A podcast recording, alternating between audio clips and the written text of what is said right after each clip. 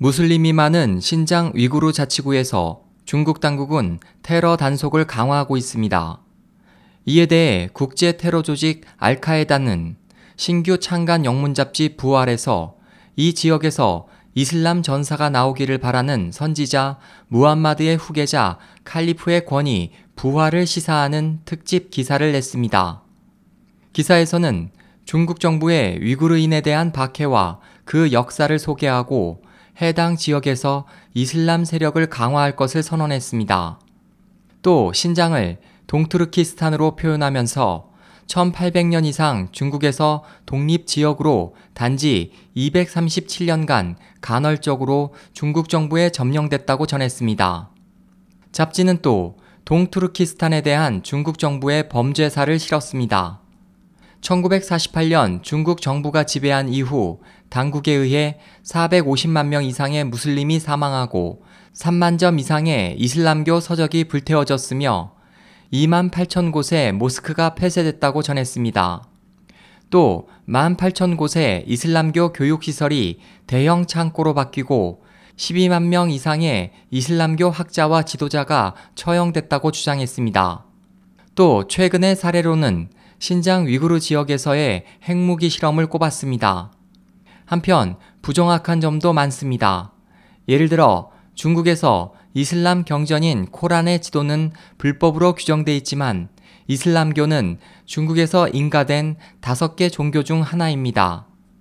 잡지는 이어 무슬림을 공격한 미국, 이란, 러시아에서 이슬람 반란이 일어나 패전의 고배를 마셨다고 말했습니다.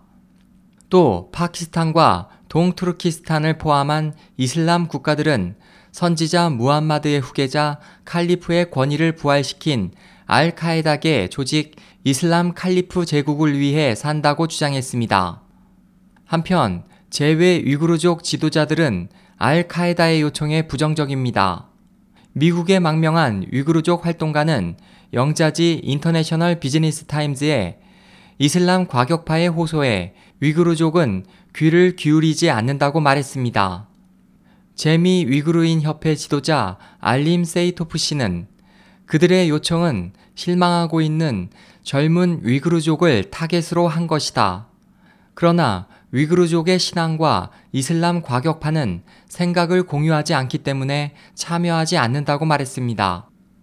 미 외교 전문지 포린 폴리시 8호로에 따르면 이슬람 국가 지도자 아브 바크루 바그다디는 지난 7월 중국을 포함한 여러 국가에 대한 보복 공격을 예고했습니다. 그는 이슬람 세력은 중국, 인도, 팔레스타인에서 강제로 축소되고 있다면서 이들 지역에서 이슬람 국가 세력을 앞으로 5년간 확장할 것이라고 시사했습니다. 포린 폴리시는 과격파가 가져오는 테러 위협은 신장에서의 권력 확대를 합법화하는 중국 당국에게 구실을 만들어줄 수 있다고 지적했습니다. 현재까지 이슬람 국가 대책에 대해 중국 당국은 아무런 발표를 하지 않고 있습니다. SOH 희망지성 국제방송 홍승일이었습니다.